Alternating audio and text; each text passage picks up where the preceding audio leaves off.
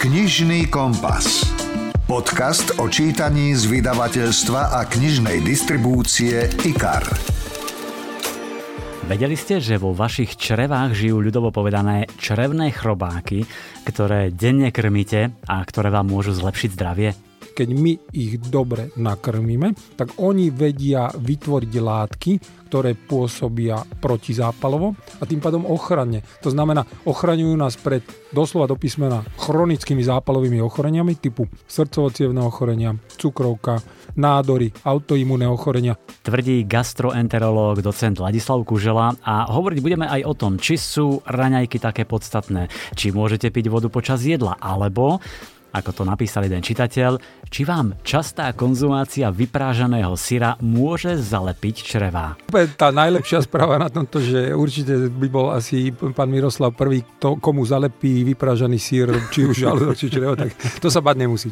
Ale pozor celkovo na polotovary, ktoré sú naozaj škodlivé, hoci tomu stále mnohí nechceme veriť a berieme ich konzumáciu na ľahkú váhu. Sú kategórii karcinogen prvej triedy, to znamená majú tak silný súvis s vznikom rakoviny hrubého čreva, ako má rakovina plúc z fajčeň a tiež odporúča obmedziť meso, vrátane údenín, klobás, šunky a podobne. Čím viac mesových výrobkov, čím viac polotovarov, tým väčšie množstvo mikrobov preváži v črevách, ktoré produkujú zápalové látky. Zápalové látky na konci dňa rovná sa chronické ochorenia typu, čo sme si všetko povedali, infarkt a tak ďalej, až po nádory o jedle, zdraví, správnom stravovaní a bludoch, mýtoch, ktoré kolujú po internete, o mikroboch v črevách, ale aj nutričnej psychiatrii a samozrejme o knihe Zdravie bez liekov, ktorú Ladislav Kužela napísal, sa budeme rozprávať už o chvíľu. No a potom vám dám ďalších 14 knižných typov, Prihovoria sa vám zahraniční autory z Ameriky, Nemecka či Norska. Úrivky z knih prečítajú Roborod, Vlado Kobielský. Jednoducho, ak milujete knihy, tento podcast si určite vychutnáte.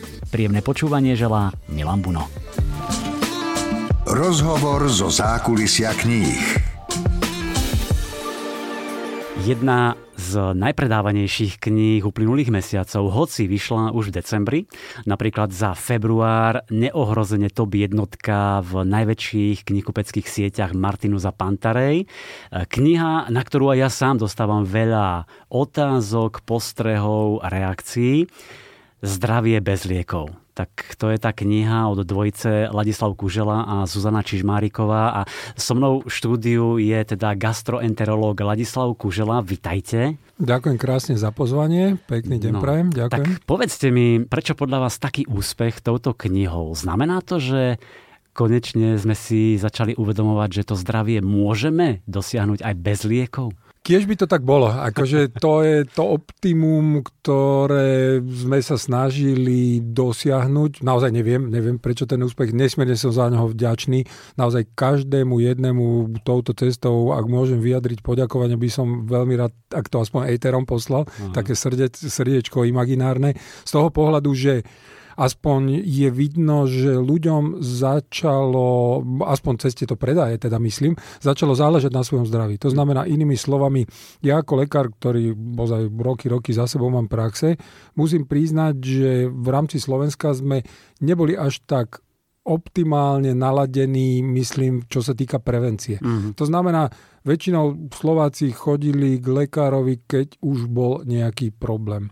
A keď si niekto kúpi knihu Zdravie bez liekov, tak ja naivne predpokladám, že chce dosiahnuť to zdravie preventívne a udržať si ho, takže preto som veľmi, veľmi milo prekvapený a ešte raz obrovská vďaka každému. No a dá sa teda dosiahnuť to zdravie bez liekov? Tak ste to naozaj mysleli? Ten názov má viacej, nazvime to úrovni a v podstate dve hlavné sú pomerne jednoduché jednoduché. Jedna je, áno, dá sa preventívne dosiahnuť to, že napriek tomu, že neužívame lieky, budeme zdraví. Mm-hmm. A to hovorím do kategórie liekov som teraz dal aj všetky možné, nemožné výživové doplnky, tak, čo sú áno. samozrejme nie lieky, ale teda to je tá jedna veľká kategória. Čiže áno, je to aj pre mladých, ktorí sú zdraví, nemajú problémy.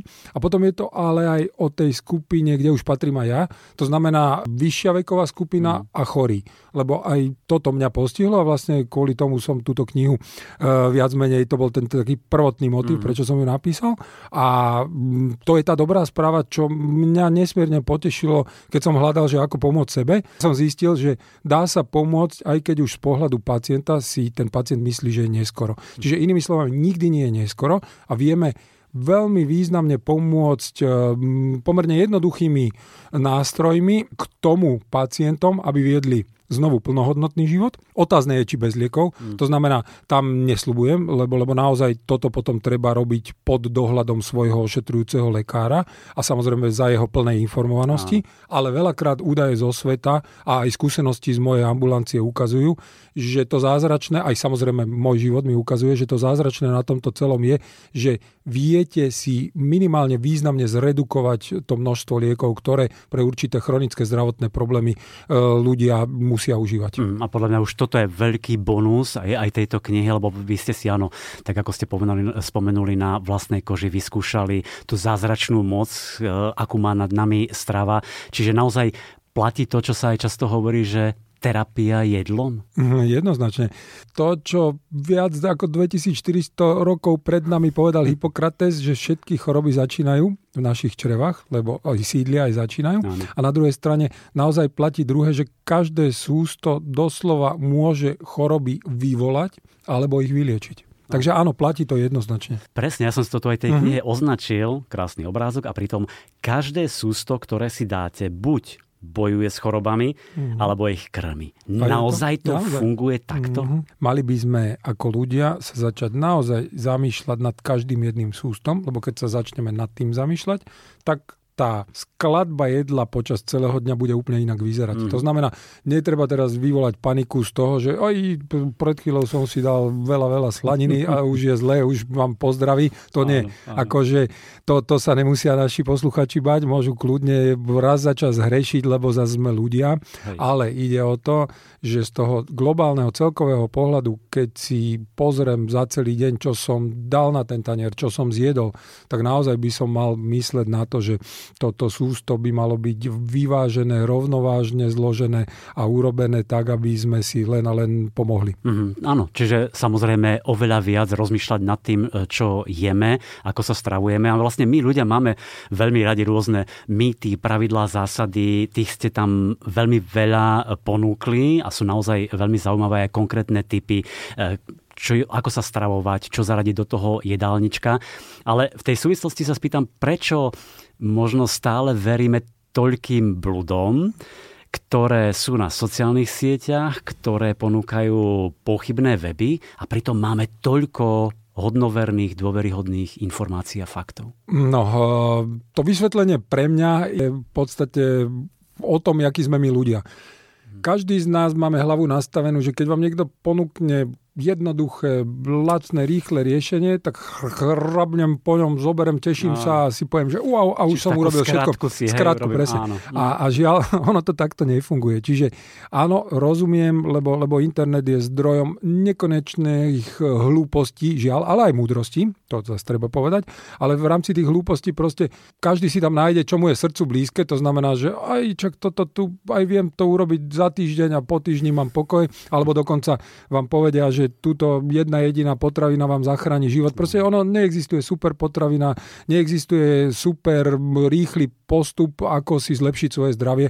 Je to o tej mravenčej, stále, neustále zo dňa na deň pokračujúcej zmene životného štýlu, ktorú keď neurobíte celkovo, tak na konci dňa žiaľ to, to nefunguje. Presne taký som mal pocit aj z tej knihy, že naozaj je to veľký komplex, ktorý nemôžem vyriešiť jednou vecou, jednými raňajkami dobrými, mm. alebo jedným jedlom, ale naozaj musím stále na to myslieť, ako sa stravujem. A viaceré ohlasy a tie reakcie, ktoré nám posielajú aj čitatelia, aj do vydavateľstva, tak sú v štýle kniha ma inšpirovala k zmene stravovania, alebo upravil som svoj jedálniček, a myslím, že to poteší a to si tak poviete, že misia splnená po mm-hmm. knihe, nie? Jako, ja musím povedať jedno. Ja som nečakal takú odozvu, tak krásnu, tak fantastickú, akú, akú vyvolala táto kniha. Aj v podstate tá práca, čo spolu so Zuzkou Čižmarikou robíme na sociálnych sieťach, lebo aj tam sa snažíme, dá sa povedať, že denno, denne informovať ľudí, ale respektíve ponúkať im tie pravdivé informácie, je už na nich, ako s nimi naložia. A tou spruhou je tá odpoveď, tá, tá krásna, lebo to, čo ste prečítal, ja dostávam, dá sa povedať pomaly už na dennej báze a nie od jedného, ale od viacerých Aha. respondentov.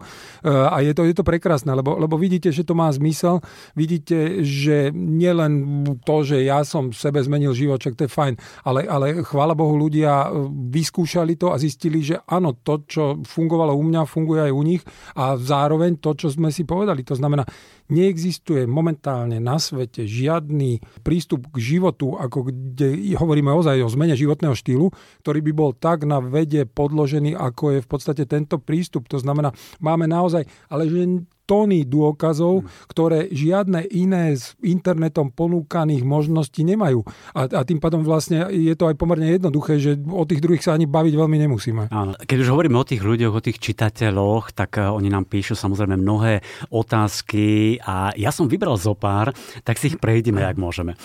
A hneď začnem uh, Miroslavom, ktorý pí, sa pýta na vyprážaný syr. Kolega mi stále vykrikuje, že mi to zalepí črevá, že bude mať ťažké, ťažko v žalúdku. Nemôžem si naozaj dať e, raz, dvakrát za mesiac ten vyprážaný sír so zemiakmi? A, takto, to e, úplne tá najlepšia správa na tomto, že určite by bol asi pán Miroslav prvý, to, komu zalepí vyprážaný sír, či už žalúdok, či črevo, tak to sa bať nemusí. Čiže to je, to je tá úplne dobrá správa. Dobrá správa je tiež to, že tak, jak som povedal, sme ľudia a raz za čas, keď zhrešíme, absolútne netreba sa báť, prepadnúť panike, že a teraz to už pôjde so mnou len z kopca, lebo také, chvala Bohu, nie je, ale, a to ale je to najdôležitejšie, musíte konzistentne popri tom fungovať na princípe naozaj dá sa povedať, že v dnešnej dobe môžeme doslova smelo tvrdiť najzdravšieho princípu stravovania a ten najzdravší princíp stravovania hovorí o príjme čo najrozmanitejšej rastlinnej stravy, ktorá v podstate tou rozmanitosťou dokáže doslova do písmena nakrmiť našich črevných spoluobyvateľov, mm-hmm. to sa volá takže črevný mikrobiom a tento črevný mikrobiom, čiže ľudovo povedané chrobáky žijúce v našich črevách, nám ukázal veda, že dokážu tieto črevné chrobáky pomôcť, doslova pomôcť mm-hmm. v tom, aby sme boli zdraví, pretože keď my ich dobre nakrmíme, tak oni vedia vytvoriť látky, ktoré pôsobia protizápalovo a tým pádom ochranne. To znamená, ochraňujú nás pred doslova do písmena chronickými zápalovými ochoreniami typu srdcovo ochorenia, cukrovka, nádory, autoimúnne ochorenia. Toto všetko vieme pomerne účinne, minimálne e, zastaviť a u niektorých prípadov aj zvrátiť, mm-hmm. len tým, že začnem si pozerať na svoj tanier sa z pohľadu iného.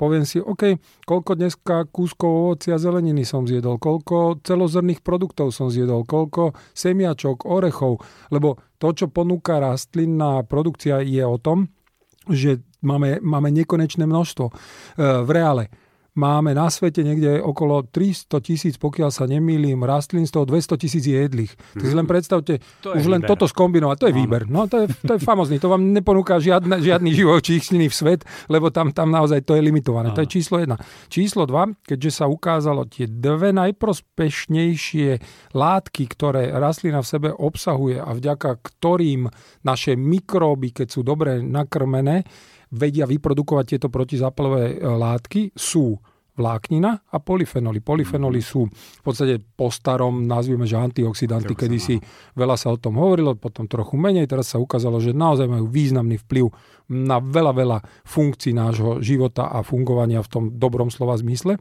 To znamená, že toto vám živočíšny svet neponúkne a tým pádom vy viete dosiahnuť jedno. E, pomerne jednoduchou zmenou stravovania, to znamená, že len pridaním rastlín a samozrejme, keď niečo pridávam, musím uberať. Mm. Ideálne je ubrať z dvoch komponentov stravy. Ten jeden komponent sú tzv. Že ultraprocesované potraviny To sú, aby posluchači vedeli vlastne všetky nejakým spôsobom priemyselne vopred mm. spracované potraviny, čiže polotovary a, a žiaľ, m, teraz asi sklamem mnohých, patrí tam aj, aj, aj klobáska, pa, patria tam šunky, patria tam v podstate tie Všetky dobroty. Tie a tak ďalej. Áno, Ale udeniny, tie no. polotovary, presne to stále všetci odborníci, aj mm. vy, gastroenterológ, aj, aj výživoví poradcovia hovoria, nie, nie, nie, mm. polotovary mm. naozaj sú také škodlivé. No ja vám poviem čisto vedeckého pohľadu. Rok 2015 celosvetová zdravotnícká organizácia utvorila skupinu re, e, expertov v rámci onkológie. E, teraz už neviem to číslo, či ich bolo 20, ale boli z viac ako desiatich krajín, to si pamätám. A títo experti mali k dispozícii všetky možné štúdie z pohľadu vplyvu presne ultraprocesovanej stravy a oni sa mali zamerať na jej vplyv na vznik rakoviny hrubého čreva. Záver mali pomerne jednoznačný a to povedali, že ultraprocesované potraviny sú v kategórii karcinogen prvej triedy, to znamená majú tak silný súvis s vznikom rakoviny hrubého čreva, ako má rakovina plúc s fajčením. fajčením.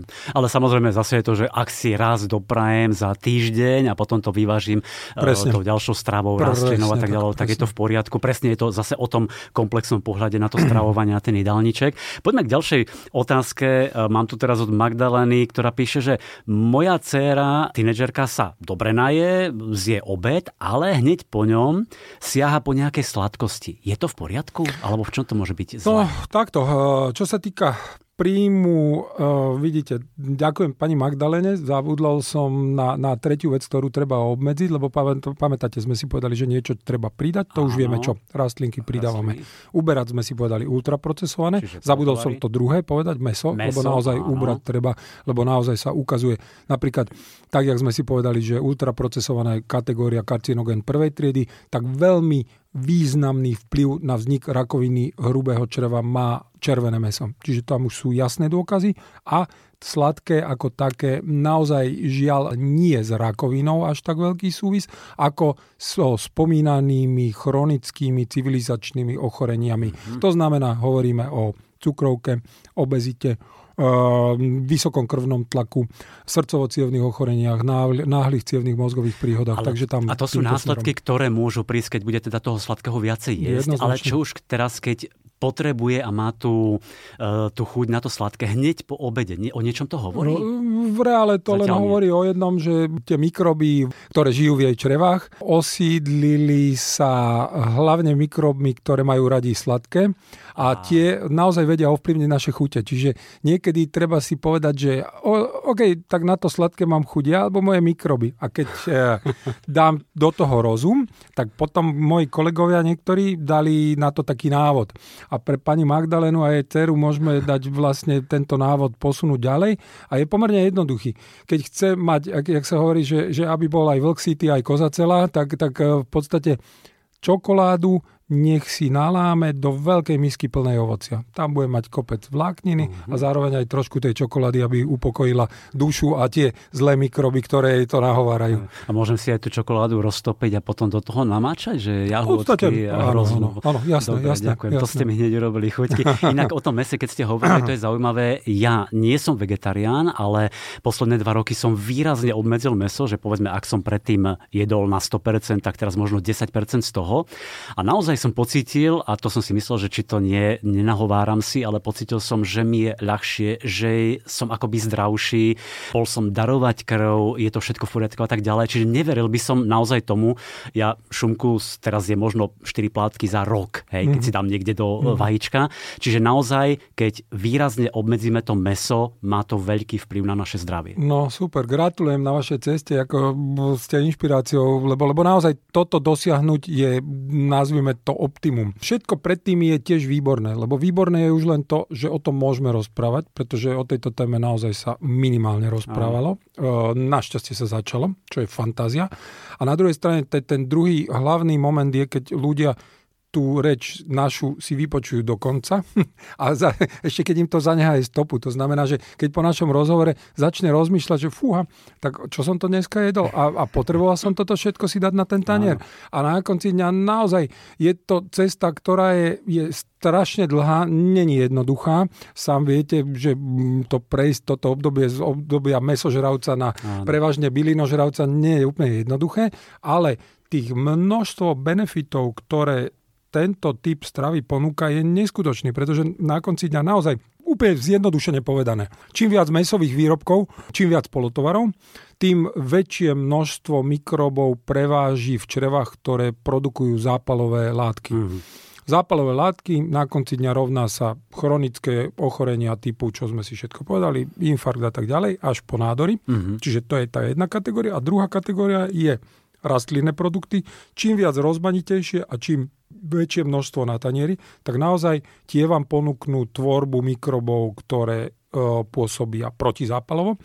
A na konci dňa na to už máme opäť nepriame dôkazy, lebo veľmi ťažko je to urobiť e, v štúdiách na ľuďoch, ale tie nepriame dôkazy už máme z pohľadu e, štúdiách na myšiach. Čiže na myšiach sa ukázalo, že ak e, prejdeme na takýto typ stravovania, ono sa to volá, že plant-based, čiže rastline založená Áno. strava, myši žijú o 30% dlhšie. Tam nemusíme ďalej. Áno. A tieto dôkazy sú opakovateľne dokázané na uh, zvieratách. Teraz prebiehajú veľké experimenty z pohľadu, akým spôsobom by sme to vedeli u ľudí dokázať, lebo na to potrebujete celú generáciu a tým pádom nemáme toľko času. Áno. Takže ukázalo sa, že e, našli sa rôzne, nazvime to, gény, ktoré sú zodpovedné za starnutie, enzymy, ktoré vedia podporiť e, tie gény mladosti, starosti. Mm-hmm. Zároveň našli sa látky, ktoré vedia udržať naše chromozómy dlhšie pokope. To znamená, aby sa nerozpadávali. To sú všetko vlastne tie ukazovatele, ktoré keď začnú v našom tele tieto procesy, tak už vieme, že nastal proces starnutia. A popri tom sa ničia ešte také naše, to sa volá, že my to nazývame, že továreň, pretože dodáva tú energiu našim bunkám, sa volajú tie, tie miesta, že mitochondrie mm. a v tých mitochondriách sa robí všetká energia. Mm. No a toto, keď sa nám začne redukovať, začne proces finále, ideme do finále. Tá svieca nám niekde zhasína. No a ten, ten, ten, to, čo mne už úplne že doslova že rozbilo hlavu, je výskum posledných rokov, ktorý ukázal napríklad, že a na toto sú, to sú dôkazy, aby sme vedeli, že to e, napríklad robili kolegovia v spolupráci s nositeľkou Nobelovej ceny, ktorá dostala Nobelovú cenu za to, že objavila že na konci chromozómu máme, to sa volá, že telomera a to je také presne, čo, čo som spomínal. To, to je miesto, ktoré predstavme si, ako keď máme šnúrku na topánkach a na konci ju máme takú zavoskovanú, aby sa nerozpletala. Tak to je telomera. Ona nám nerozpletá chromozómy. Čím je kratšia, tým žiaľ potom sa nám šnúrky rozpletajú. Čiže, horšie, Čiže čím dlhšia, tým lepšia. tým lepšia. No a na konci dňa to je to, čomu prichádzam, že táto nositeľka Nobelovej ceny spolu s kolegami, ktorí sa naozaj akože komplexne zaoberajú problémom výživy a je vplyv okrem iného aj na dlhovekosť v randomizovanej kontrolovanej štúdii, to znamená v štúdii, kedy jedna skupina jedla rastliny, jedna nejedla, jednoznačne dokázali, že rastlinná strava dokáže predlžiť, významne predlžiť tieto telomery mm-hmm. a mhm. zvýšiť aktivitu telomerázy, to je enzym, ktorý ovplyvňuje dĺžku tohto o, konca chromozómov. Čiže to sú famozné veci.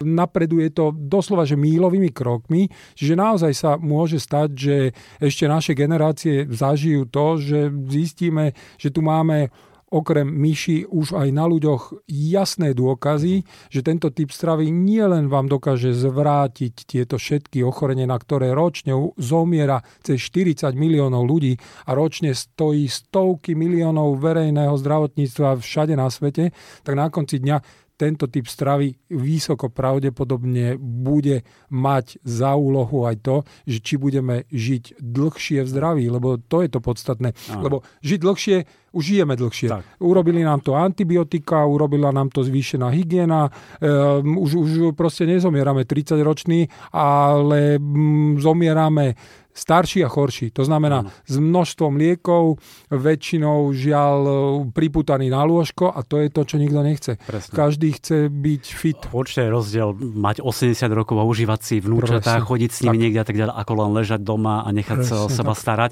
Inak vy presne takto zaujímavo to rozoberáte aj so Zuzkou Čižmarikovou v tej knihe. Naozaj zrozumiteľne e, popisujete tú našu mikrobiotu, náš črevný e, mikrobiom, ktorý doslova riadi naše zdravie a spôsobuje mnohé choroby, o ktorých sme aj hovorili a ktorý teda má na svedomí mnohé choroby. E, niekde som čítal, neviem, či to bolo aj vo vašej knihe, že 70% imunity je v črevách. Mm-hmm. A to je to, prečo ten stravovací efekt je tak silný. Tak silný. To znamená, mm Predstavme si úplne jednoducho. Čreva vyzerajú asi tak, že máme jednu pomerne silnú vrstvu mikrobov, v, hlavne v hrubom čreve. Ano. Oni sú v celom traviacom trakte, najviac ich je v hrubom čreve. E, silná, pretože aby sme mali predstavu, keď povieme číslo, tak číslo je, že 39 triliónov. Hmotnosť nie je, to, to je nepredstaviteľné to číslo, to, to, to sa nedá, ale tá hmotnosť, to už sa dá, je niekde od 1,4 do 2 kg. To už vieme, to je dosť. Áno. To je dosť na to, že OK, je to signif- významné. Pod touto vrstvou mikrobov máme tzv. Že hlienovú vrstvu, to je vrstva, ktorá ochraňuje naše črevo. Pod ňou je potom paradoxne veľmi tenká, to znamená, hovoríme niekde na úrovni polovice nášho ľudského vlasu, až tak tenká vrstva, ale o to silnejšia, je to vrstva črevných buniek a preto je ona silná, lebo za normálnych okolností, keď funguje, tie črevné bunky sú doslova do písmena zlepené, zlepené dokopy sebe. takými mm-hmm. bielkovinami a oni tvoria tú bariéru medzi vonkajším svetom a medzi tým, čo príde do nášho tela. Co si nepredstav, to my si myslíme, že koža je tá najväčšia bariéra. Nie. Najväčšiu bariéru má náš tráviaci trakt, tá trubica, lebo to je to miesto, kedy prebieha alebo neprebieha výmena s vonkajším svetom. Tá, tá, tá, tá vrstva tých črevných buniek vám rozhodne, prepustím cukry, tuky, bielkoviny, alebo, alebo a no, presne, mm-hmm. presne.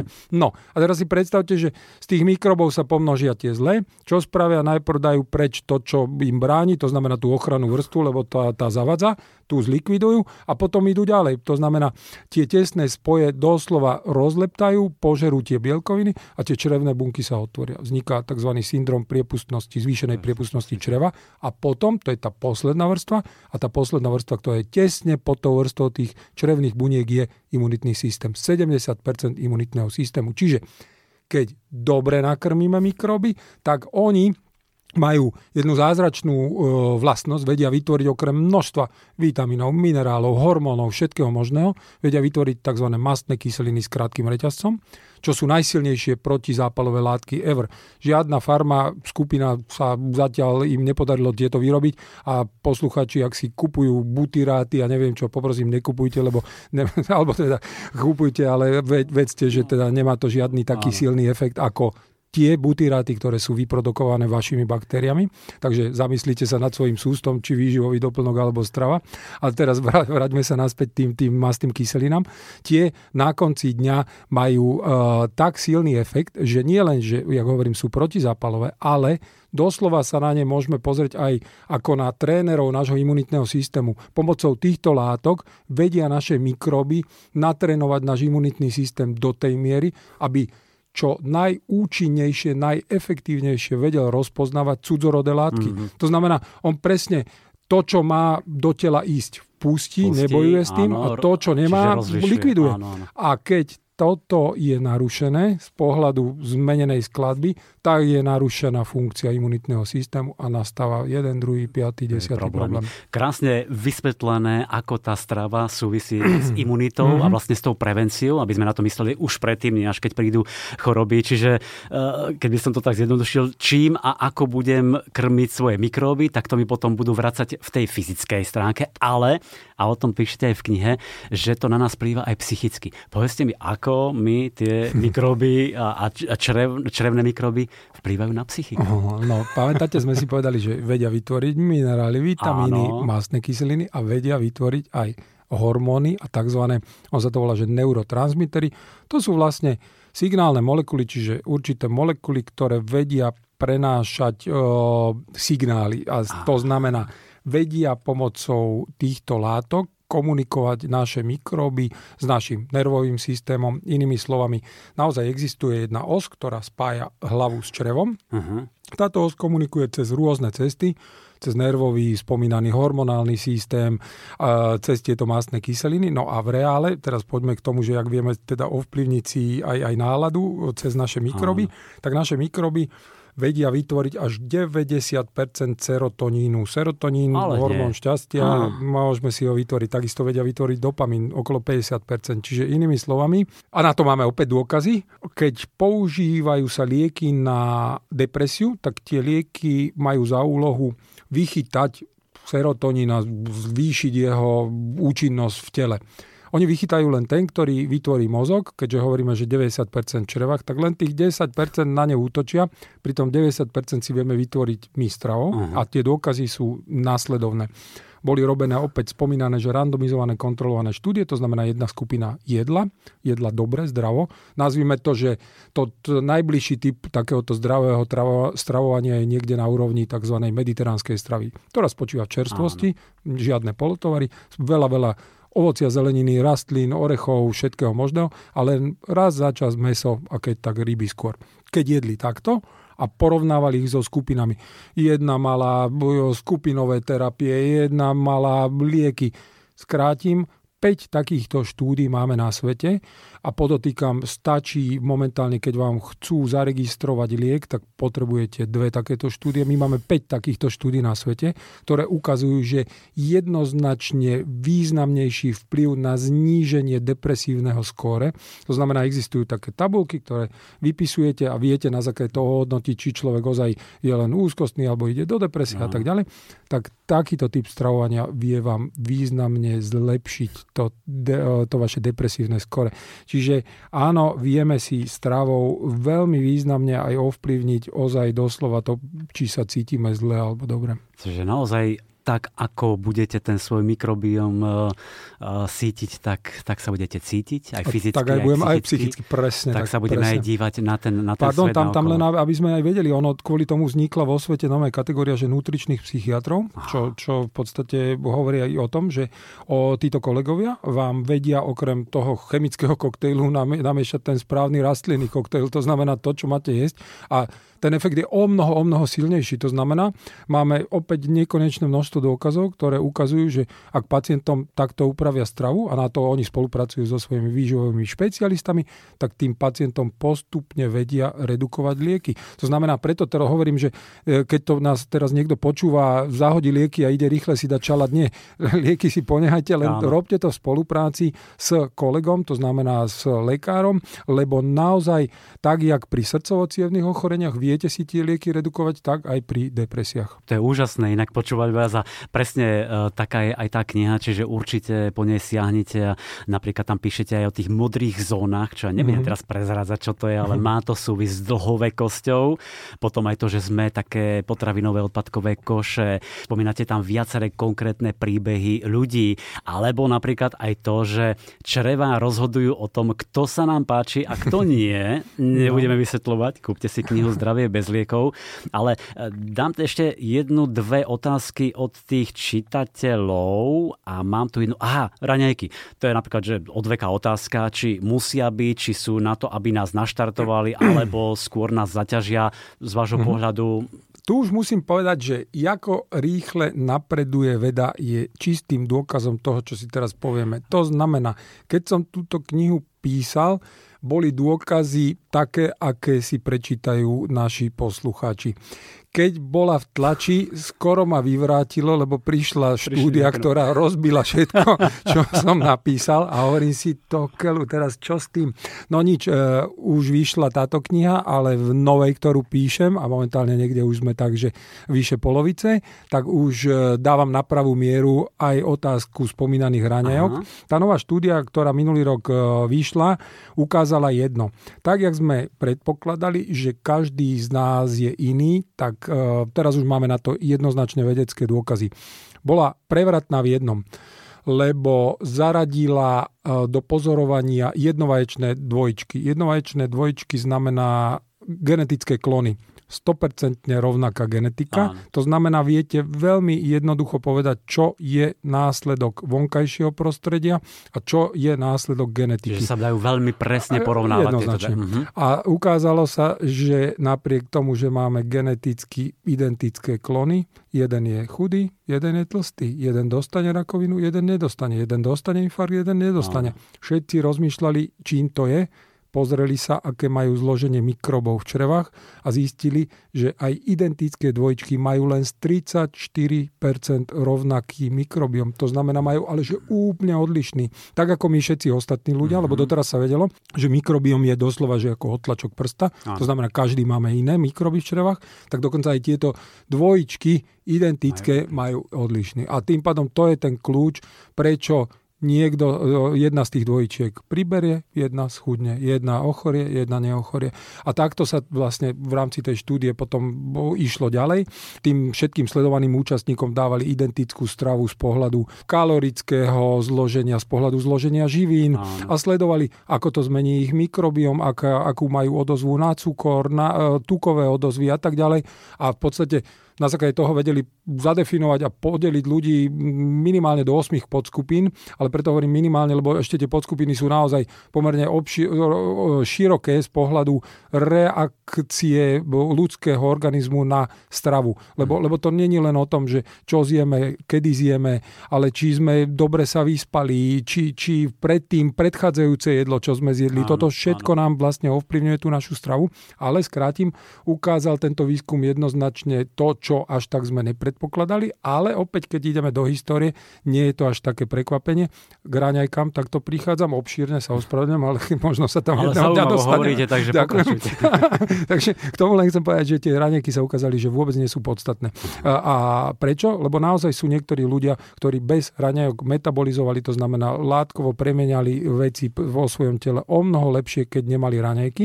A preto hovorím, že nie je to úplne prekvapenie, lebo také, nazvime to, že najzdravšie kmene, ktoré ešte máme a ktoré našťastie nám aj pomohli ukázať, že ako asi vyzeral náš črevný mikrobiom. To sú vlastne tí, ktorí žijú tak ako naši predkovia, čiže formou z berlov a máme ešte také kmene. Teraz ich veľmi intenzívne skúmajú po všetkých stránkach a vlastne prišli vedci k ním a žili s nimi, tak zistili, že oni ani nemajú slovo pre raňajky. U nich také, oni mm-hmm. proste im nepreložíte, že čo je to raňajky. No, no, no. Nepoznajú. No takže v podstate uh-huh. oni, to, to je aj vlastne to, čo sme si povedali, tak jak Hippokrates, tak vlastne aj títo naši predkovia počúvajú svoje a naše tela a počúvajú ich lepšie, ako my.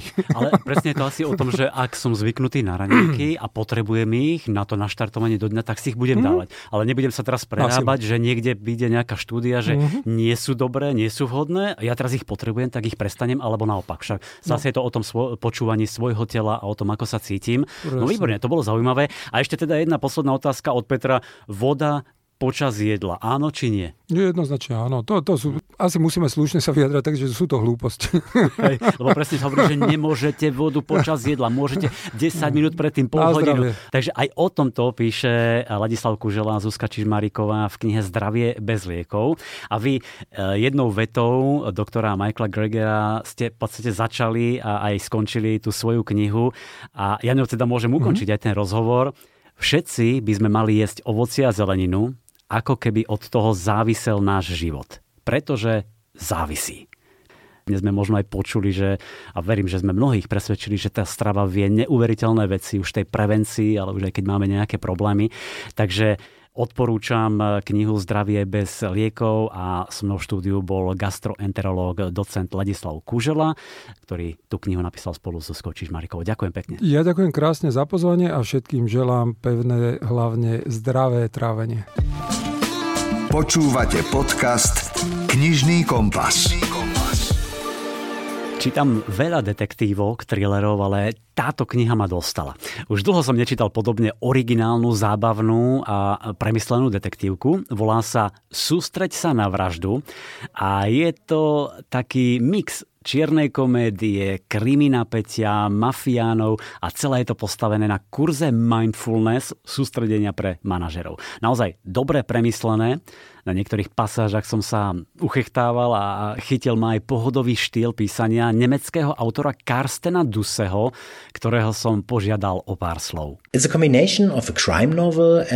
Ide o kombináciu kriminálky a príručky všímavosti. Hlavnou postavou je úspešný právnik, ktorého žena prinúti absolvovať tréning všímavosti. Kurz na odbúranie stresu prinesie svoje ovocie a on sa rozhodne zbaviť najstresujúcejšieho faktora v živote svojho mafiánskeho klienta a to tým, že ho zabije. Hm, samozrejme, všímavo. Táto vražda však napokon vedie k ešte väčšiemu stresu, no náš hlavný hrdina si dokáže poradiť s každou výzvou. Dokonca ešte všímavejšie. Dúfam, že sa vám moja kniha bude páčiť. Prajem vám všetko dobré, váš Karsten Dusse. All the best, your Carsten Duss. Tou hlavnou postavou je teda Björn Dimmel, advokát, ktorý si žije na vysokej nohe, má aj manželku, má cerku Emily a práve u nej sa to všetko tak nejako zvrtne.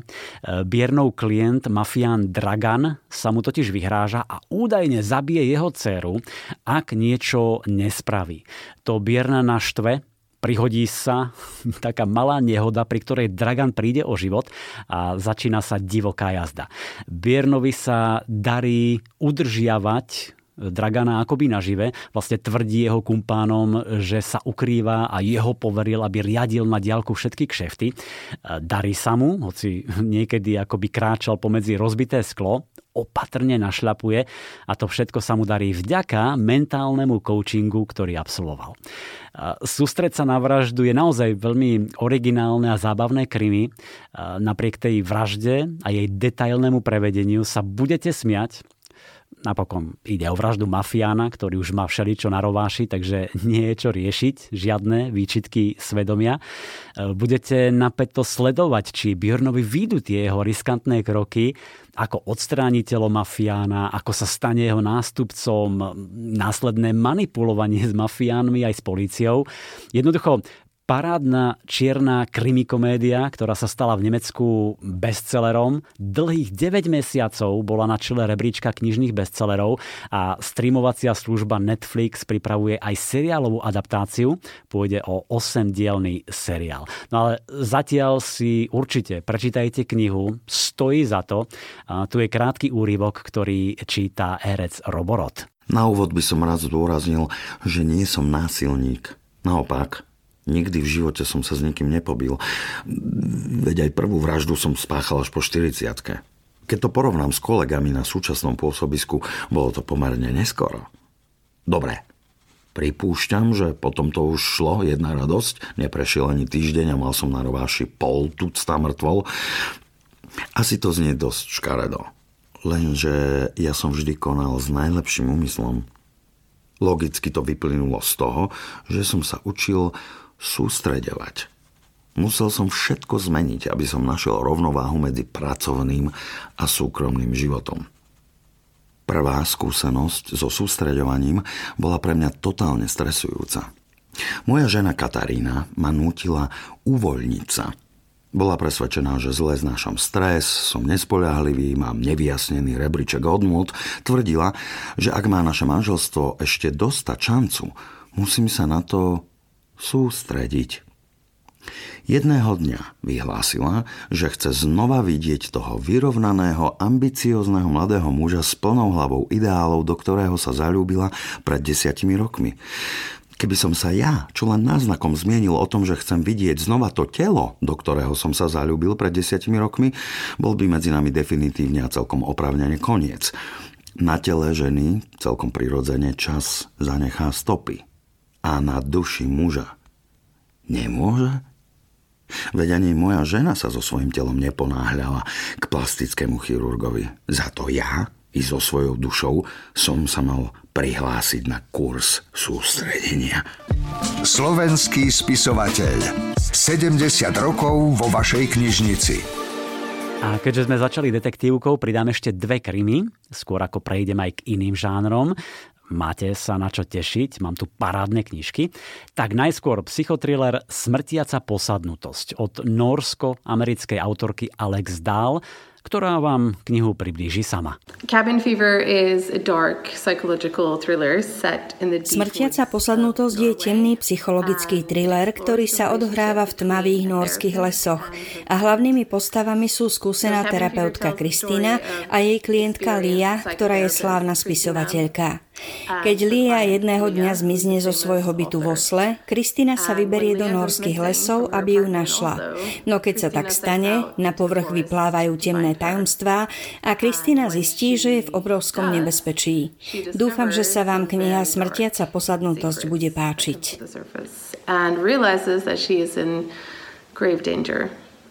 I hope you enjoy Cabin Fever.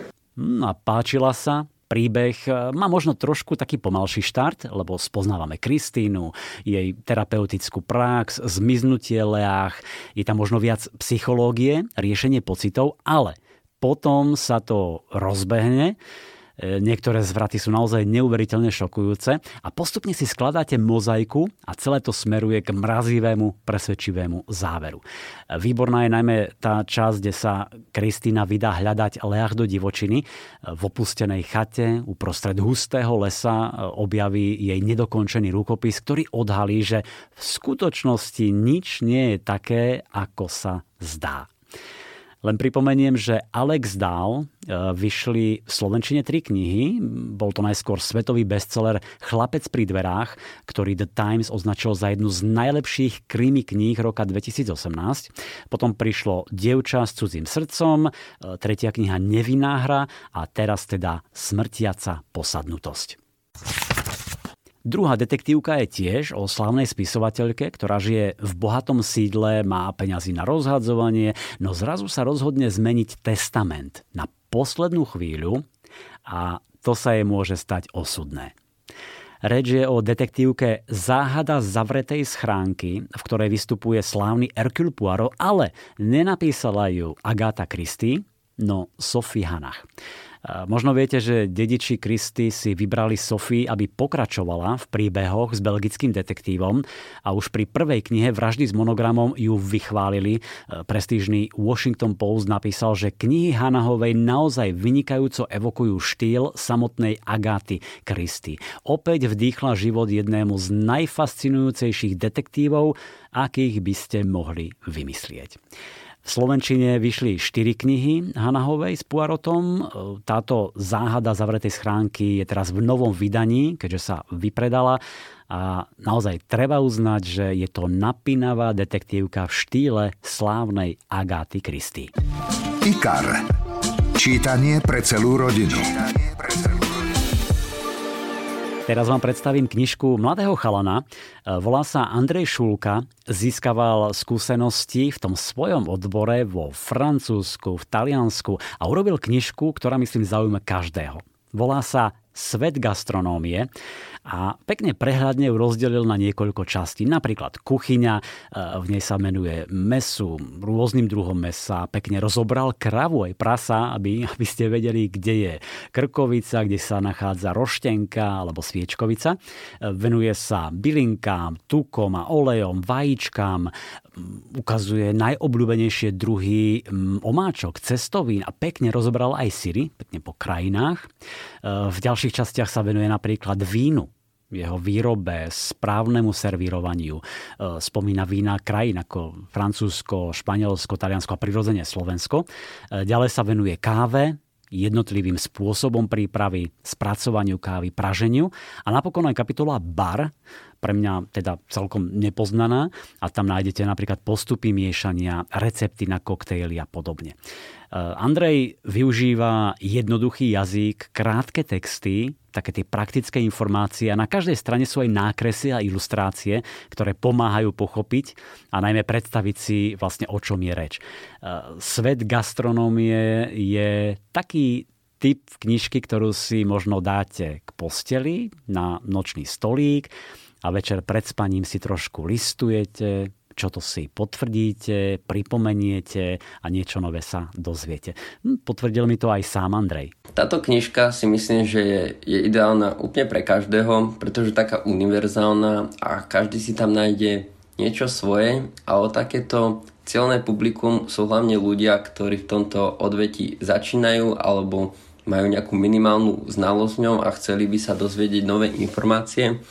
Čiže hlavne či už pre študentov alebo tých, ktorí sa rozhodli, že chcú v tomto odvetí pracovať. Ale okrem toho si myslím, že sa tam nájdú aj ľudia, ktorí, ktorí to majú iba ako také hobby a chceli by sa napríklad dozvedieť, že aké druhy káv máme, aké existujú, po prípade, že aké sú názvy drinkov, aby keď prišli do baru, tak si vedeli vybrať to, čo im chutí a aby ne, nemuseli nad tým nejako dlho dumať. A hlavne tá knižka, není to román, je to v podstate je to taká zbierka poznámok, čiže vy si to môžete otvoriť hoci kedy a na hoci ktorej kapitole, ktorá vás zaujme, niečo si prečítate, máte tam obrázky ku všetkému, takže je to také, že také nenútené čítanie. A keď hovoríme o jedle, pridám ešte dva typy, ktoré trošku súvisia. A to je kód štíhlosti a Sirt Food dieta. Kód štíhlosti je vlastne taký návod, ako si udržať hmotnosť pod kontrolou od kanadského nefrológa Jasona Funga, ktorý sa dlhé roky zaoberá problematikou obezity a nadváhy. E, priznám sa, nečakal som veľa od tejto knihy, už bolo podobných napísaných veľa, ale príjemne ma prekvapila. Číta sa ľahko, je zrozumiteľná a hlavne zaujímavá. Autor vyvracia mnohé mýty, spochybňuje viaceré medicínske tvrdenia, odpoveda na otázky typu sú sacharidy naozaj škodlivé? Mali by sme jesť častejšie alebo radšej vyskúšať zdravý pôst? Pomáha počítať si kalórie? Myslím, že veľmi užitočná kniha, ak sa chcete dozvedieť viac o chudnutí, to je Kód štíhlosti. Druhá kniha sa volá Sirt Food Dieta, o ktorej som teda úprimne doteraz nepočul, pritom je vraj čoraz populárnejšia a zjednodušene ide o vhodné potraviny, ktorými aktivizujete tzv. chudý gén a to vám pomôže zhodiť nadbytočné kilá bez akéhokoľvek hľadovania. Autori knihy sú renomovaní odborníci na výživu, čiže nie nejakí šarlatáni alebo, alebo lajci a predkladajú vedecky založený program. Vysvetľujú, ako a prečo funguje Sirt Food dieta všetko o top 20 sirt food potravinách, ako ich začleniť do svojho jedálnička. E, napríklad za prvých 7 dní programu údajne môžete znížiť svoju hmotnosť o viac ako 3 kg bez toho, aby ste sa museli vzdať obľúbených pochuťok, ako je čokoláda, víno, jahody, orechy a tak ďalej. Tak ďalej. Takže to je Sirt Food dieta a začiatkom apríla vychádza aj kniha receptov, v ktorej nájdete vyše 100 receptov na raňajky, obedy, večere, rôzne dezerty, polievky a malé občerstvenie.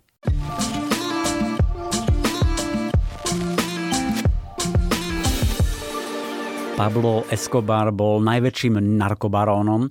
Do svojej smrti v roku 1993 patril k najbohatším obyvateľom planety a ovládal 80% globálneho obchodu s kokainom. Pri jednej z akcií tajnej služby ho takmer dolapili. Zomrelo vtedy veľmi veľa ľudí, ale Escobarovi sa podarilo utiecť. No a na mieste zostalo bábetko menom Roberto a bol to Escobarov nemanželský syn, jeho mama zahynula na mieste a agent MI6 sa nad týmto dieťaťom zľutoval, vzal ho so sebou a neskôr si ho adoptoval. Vyrástol z neho Roberto Escobar a teraz vydal knihu Escobarov syn je zaujímavé, že tento chlapec vlastne až do dospelosti netušil o svojej pravej totožnosti, hoci sa s Escobarom stretol. Jeho adoptívny otec a britská vláda s Pablom Escobarom tajne spolupracovali, aby mali pod kontrolou pranie špinavých peňazí a obchod s drogami. Napokon sa Roberto Escobar dozvedel, že je nemanželským synom neslávne známeho narkobaróna a v tejto knihe sa rozhodol rozpovedať pravdivý príbeh svojho života.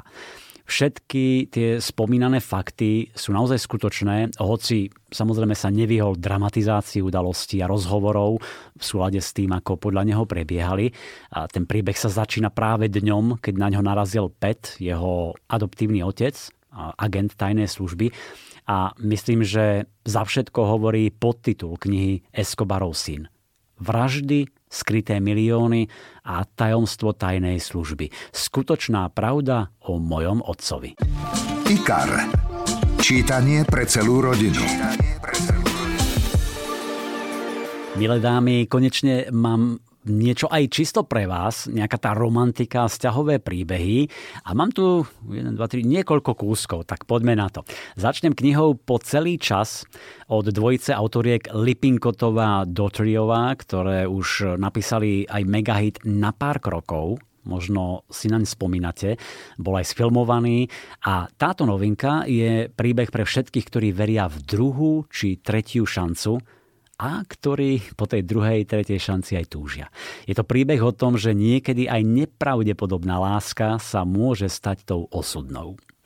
Spoznáme totiž Kyla a Kimberly, ktorí už počas strednej školy tvoria nerozlučný pár a chystajú sa nastúpiť na rovnakú univerzitu. Všetko zmení noc po maturitnom večierku a tragická autonehoda.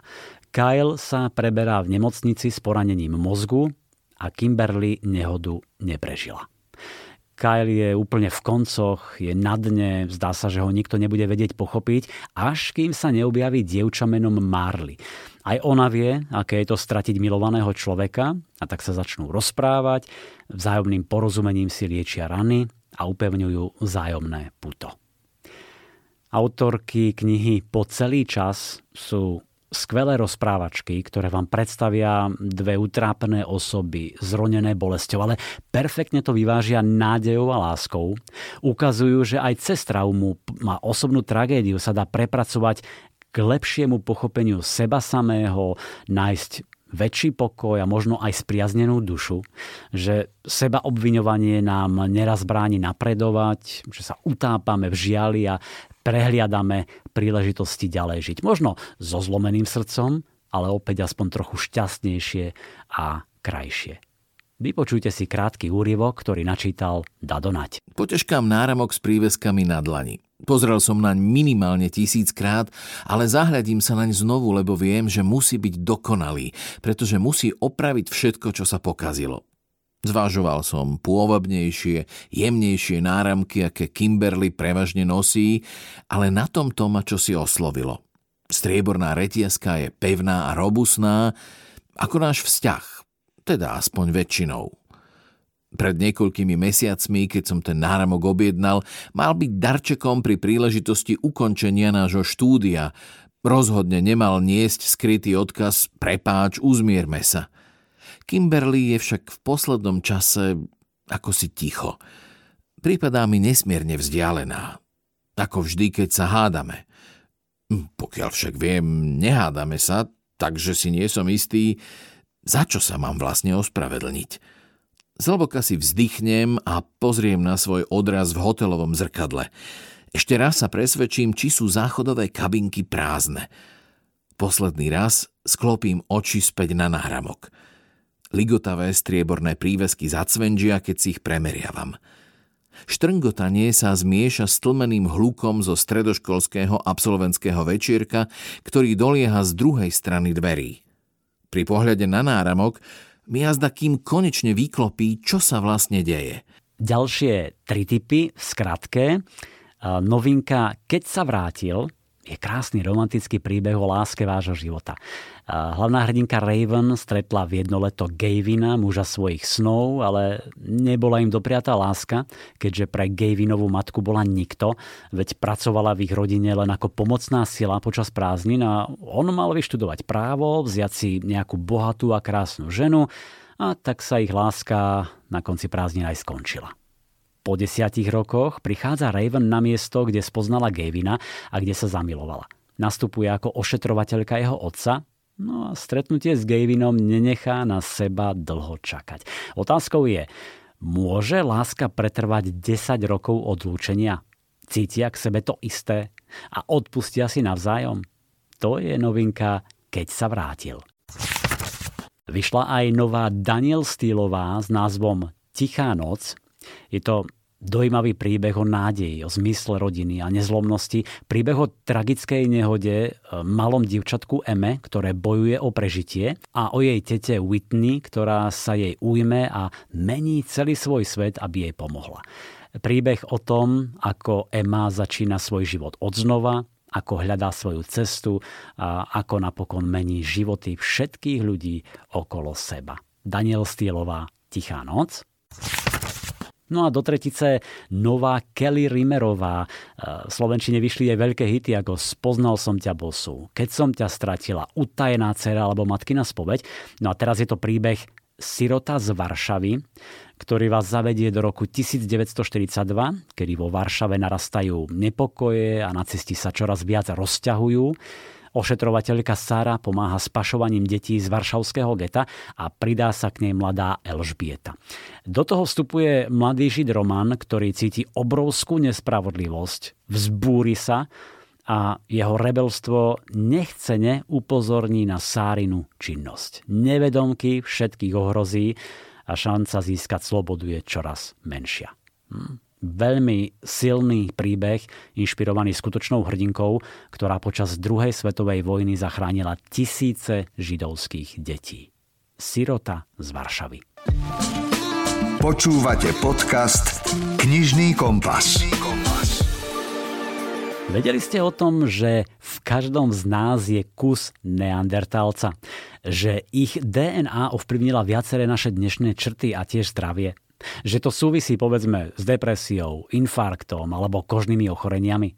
Potvrdili to veci a myslím, že táto neandertalská DNA v moderných ľuďoch prináša množstvo zaujímavých otázok. No a aj na ne odpovedá putavá kniha poprednej paleolitickej výskumníčky Rebecca Ruck Sykes. Kniha sa volá Príbuzný život, láska, smrť a umenie neandertalcov. Známy Izraelský historik Harari, autor bestselleru Sapiens, stručná história ľudstva, povedal, že príbuzný je veľmi dôležité čítanie pre každého, kto sa zaujíma o ľudstvo.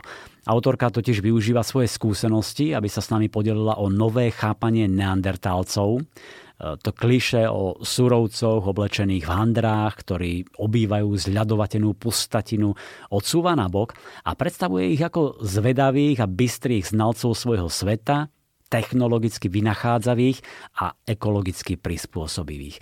Predovšetkým však dokázali prežiť vyše 300 tisíc rokov, ktoré charakterizovali výrazné zmeny podnebia. E, ja som bol nedávno s rodinou v Prírodovednom múzeu a aj vďaka tejto knihe som si oveľa pozornejšie všímal neandertálcov, ich spôsob života, lebo naozaj neboli to len nejakí hlúpi babráci, tak ako sa niektorí častujú, že ty si ale neandertálec. Boli to práve naopak veľmi prispôsobiví a úspešní praveky príbuzní a cez túto knihu ich vieme lepšie spoznať, pochopiť, možno sa aj poučiť. Naozaj fascinujúce čítanie a to je krátky úryvok v podaní Vlada Kobielského. Sme stelesneným dedictvom svojich matiek – Predchodcovia našich očí, zaostrujúcich na tieto slová, prvý raz uvideli svetlo pred vyše 500 miliónmi rokov. Peť šikovných prstov otáčajúcich tieto strany uchopuje a tápavo hľadá viac ako 300 miliónov rokov. Možno práve teraz počúvate hudbu alebo nahrávku tejto knihy. Ucho s dômyselnou štruktúrou, zahrňajúcou tri sluchové kostičky, začalo zachytávať zvuky lásky aj hrôzy, keď sme cupotali pod nohami jašterov. Mozog spracúvajúci túto vetu sa zväčšil takmer na súčasnú veľkosť asi pred 500 tisíc rokmi a mali sme ho spoločný s neandertálcami. Ak nás a ich vložíme do širšieho biologického a evolučného kontextu, zdôrazníme, čo s nimi máme spoločné. Zároveň odhalíme, aké nepresné boli predstavy z 19. storočia o neandertálcoch ako o chýbajúcom článku medzi nami a ďalšími hominoidovcami – ľudopmi. IKAR. Čítanie pre celú rodinu. Ešte mám pre vás dve novinky. Jedna je naozaj hitom a prihovorí sa vám jej autor priamo z USA. Ale ešte predtým úžasná knižka od korejskej výtvarničky známej ako Apple, myslím, že tak sa vyslovuje. Ona predčasom opustila zamestnanie, aby sa mohla venovať svojej najväčšej vášni a to sú ilustrácie robí to neskutočne nádherne. Tá kniha sa volá Som tu pre teba s podtitulom Denník lesného dievčaťa a je to prekrásne ilustrovaná kniha, ktorá prostredníctvom krátkých postrehov, myšlienok a predstav pripomína taký denník. Na každej strane sú kratučké texty, v ktorých opisuje maličkosti a obyčajnosti bežných dní a to celé s jedným veľkým posolstvom. vážme si každý okamih života. Tieto krátke texty, mimochodom sú v slovenčine aj v korejčine, doplnila o svoje úžasné ilustrácie, ktoré, no, to, to, to musíte vidieť, to sa nedá opísať. Sú fantastické, sú takým balzamom na dušu a pripomínajú, aby sme nachádzali šťastie naozaj v úplne jednoduchých veciach. Aby sme tie veci zbytočne nekomplikovali, netrápili sa, nesužovali, ale vychutnávali si aj všedné každodenné momenty. Stonožka. Knižná kamoška pre všetky deti. A na záver najobľúbenejšia detská séria posledných rokov. Denník odvážneho bojka a už 16. diel s názvom Veľká šanca. Kniha, na ktorú sa tešili 10 tisíce slovenských detí a aby sme ich ešte viac potešili, spojil som sa priamo s autorom Jeffom Keenym. Hey to all my Slovak readers, it's Jeff Kinney, author of the Diary of Wimpy Kid series. Pozdravujem všetkých svojich slovenských čitateľov a čitateľky. Som Jeff Keeney, autor série Denník odvážneho bojka. Dnes vás zdravím z môjho štúdia v mestečku Plainville v štáte Massachusetts. Denník odvážneho bojka píšem práve tu, v tomto malom mestečku v Spojených štátoch. Je úžasné, že moje knihy sa vydali na cestu do celého šíreho sveta. Nemôžem sa dočkať, až raz zavítam aj do vašej krajiny a dúfam, že sa k vám v priebehu roka, dvoch prídem pozrieť. Veľmi sa teším, že moja nová kniha s názvom Veľká šanca práve vyšla aj na Slovensku. To je skvelé. Dúfam, že sa vám bude páčiť nový príbeh o basketbale, športe a prehrách. No, to by predsa ani nebol odvážny bojko. Pevne verím, že sa raz všetci stretneme. Veľká vďaka, že ste mojimi fanúšikmi. Opatrujte sa. To bol teda Jeff Keeney, ktorý píše denník odvážneho bojka a ho ilustruje. A ja len pripomeniem, že z jeho kníh sa vo svete predalo, a teraz pozor na to číslo, už štvrť miliardy, čiže 250 miliónov výtlačkov 65 jazykoch. Jeho knihy sa držali v rebríčku bestsellerov prestížneho New York Times neuveriteľných 775 týždňov. Novinka Veľká šanca je teda o športe. Náš smoliar Greg Heffley sa po katastrofálnom športovom dni rozhodne oficiálne ukončiť svoju nazvime to športovú kariéru, ale na mamino naliehanie dá športu ešte jednu šancu a vyskúša basketbal. Nasleduje chaotický výberový tréning, prichádza zápas, a ako to už u Grega chodí, na ihrisku sa môže stať šeličo, a aj sa stane. Opäť je to zábavný príbeh plný trapasov, nehôd, premárnených príležitostí, všetko doplnené o Jeffové kresbičky a bonus navyše – v našom slovenskom vydaní nájdu decka ako darček špeciálnu samolepkovú záložku.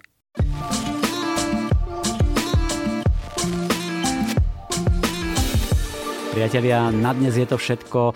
Dali sme vám 15 knižných typov, tak verím, že ste si vybrali, niečo vás zaujalo a pri najbližšej návšteve knihkupectva už budete trošku viac zorientovaní. Vďaka za pozornosť, o dva týždne sme tu opäť. Všetko dobré želá Milan Buno. Knižný kompas. Podcast o čítaní z vydavateľstva a knižnej distribúcie IKAR.